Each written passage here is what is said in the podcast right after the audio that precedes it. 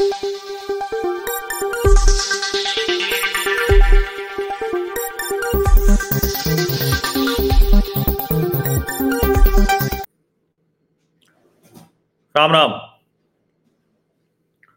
राज्यों के विधानसभा चुनाव लगभग हो गए, लगभग हो जाएँगे।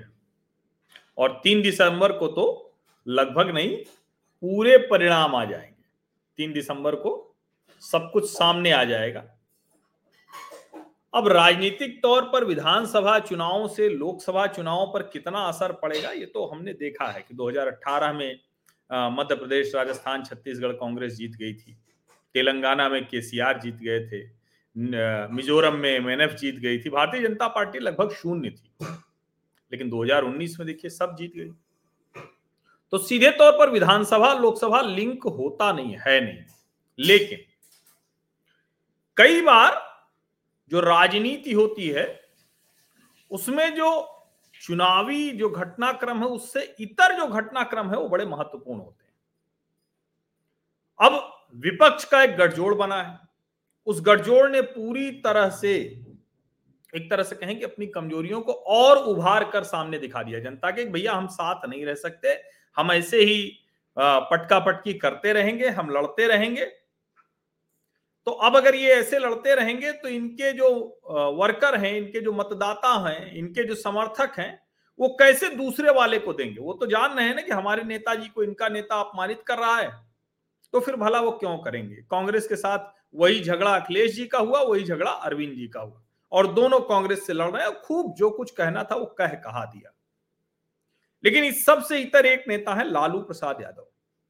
जिनको एक बड़ा वर्ग है, वो कहता है कि भाई सामाजिक न्याय के योद्धा हैं, जो कहता है कि एकदम, देखिए, भारतीय जनता पार्टी से कोई अगर लड़ता है, सांप्रदायिकता से लड़ता है तो वो लालू जी अच्छा ये तो सच है, वो जनता दल वाला छोड़ दीजिए, लालू जी की अपनी पार्टी कभी भारतीय जनता पार्टी के साथ नहीं गई।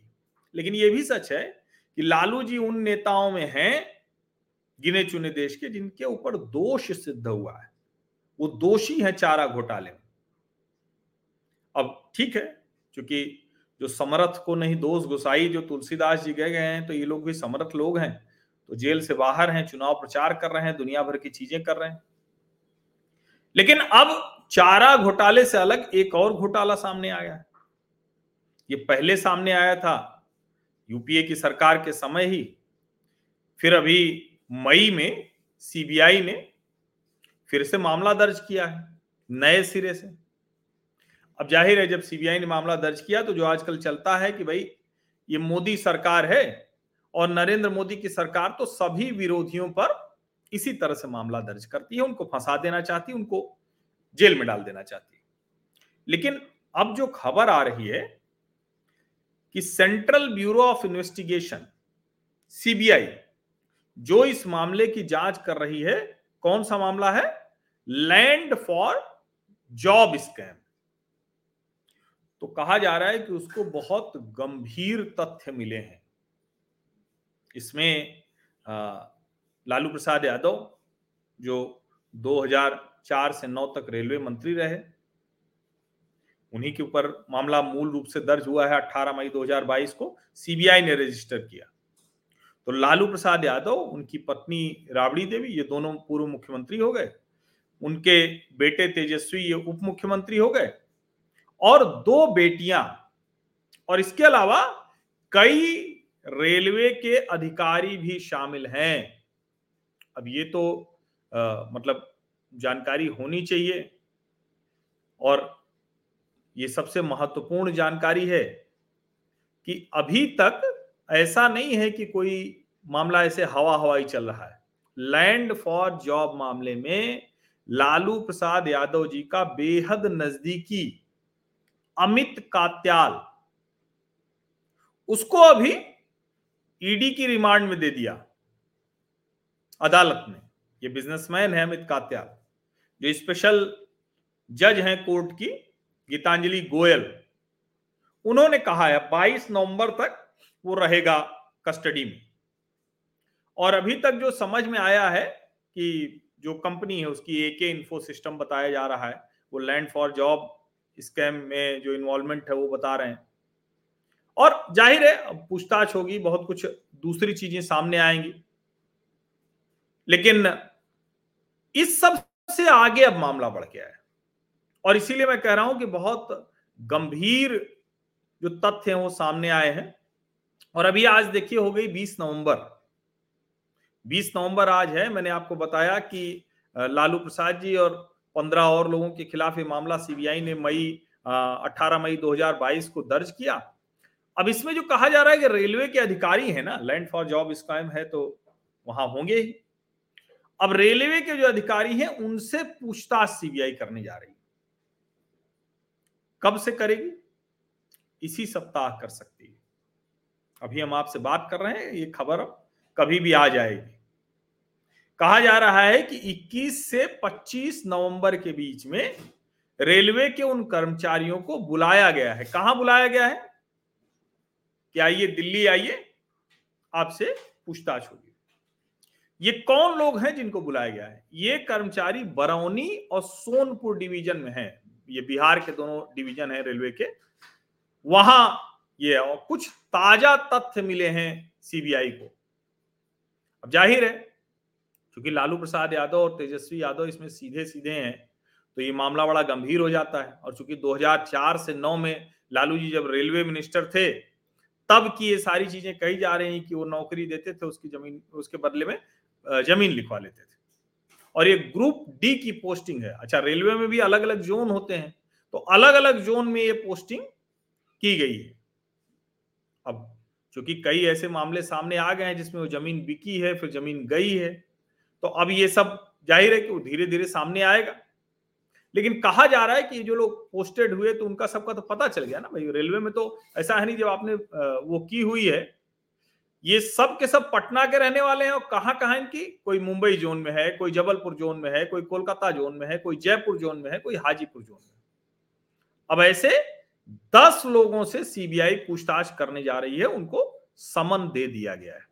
अब चूँकि अभी तक क्या था कि अभी तक चल रहा था कि अच्छा ठीक है भाई, हम इस तरफ़ जा रहे हैं, उस तरफ़ जा रहे हैं। एक लैंड का मिला है, उसने उससे खरीद लिया, फिर कम पे था, फिर ज़्यादा पे खरीद लिया, फिर ये कंपनी इन्वॉल्व हो गई, ऐसे कई कई चीज़ें कही जा रही ये भी कहा जा रहा था देखिए, कहाँ कुछ हुआ? जमानत तो मिली हुई है, न तो लालू जी की गिरफ्तारी हुई, न तेजस्वी जी की। तो ठीक बात है, ये तो सही बात है, लेकिन अब ये भी तो सोचिए ना कि अमित कात्याल की जमानत क्यों नहीं मिल रही? ये भी तो एक सवाल है ना उस कात्याल की वो जमानत क्यों नहीं मिल रही? ईडी ने कहा और सीबीआई की जो स्पेशल जज है, उन्होंने उसको स्वीकार कर लिया। तो अब ये भी एक बात सामने आती है। लेकिन अब सीबीआई ये जो सारी चीज़ें निकाल रही है, एक तो उन अधिकारियों के साथ वो पूछताछ करेगी, अधिकारी, कर्मचारी जो भी है, और उससे आगे अगर कहें तो दो विटनेस अभी जो दो विटनेस हैं, ये बड़ा महत्वपूर्ण है। मैं देख रहा था तो ये मुझे इकोनॉमिक टाइम्स में ये रिपोर्ट मिली अब ये इकोनॉमिक टाइम्स में जो रिपोर्ट है तो मैं उस रिपोर्ट को ही दिखाता हूँ क्योंकि अच्छा है। इसी में अगर वो रिपोर्ट की है तो उसको उसका श्रेय भी मिलना चाहिए क्रेडिट मिलना चाहिए। तो इकोनॉमिक टाइम्स की रिपोर्ट है और जरा ये आप देखिए।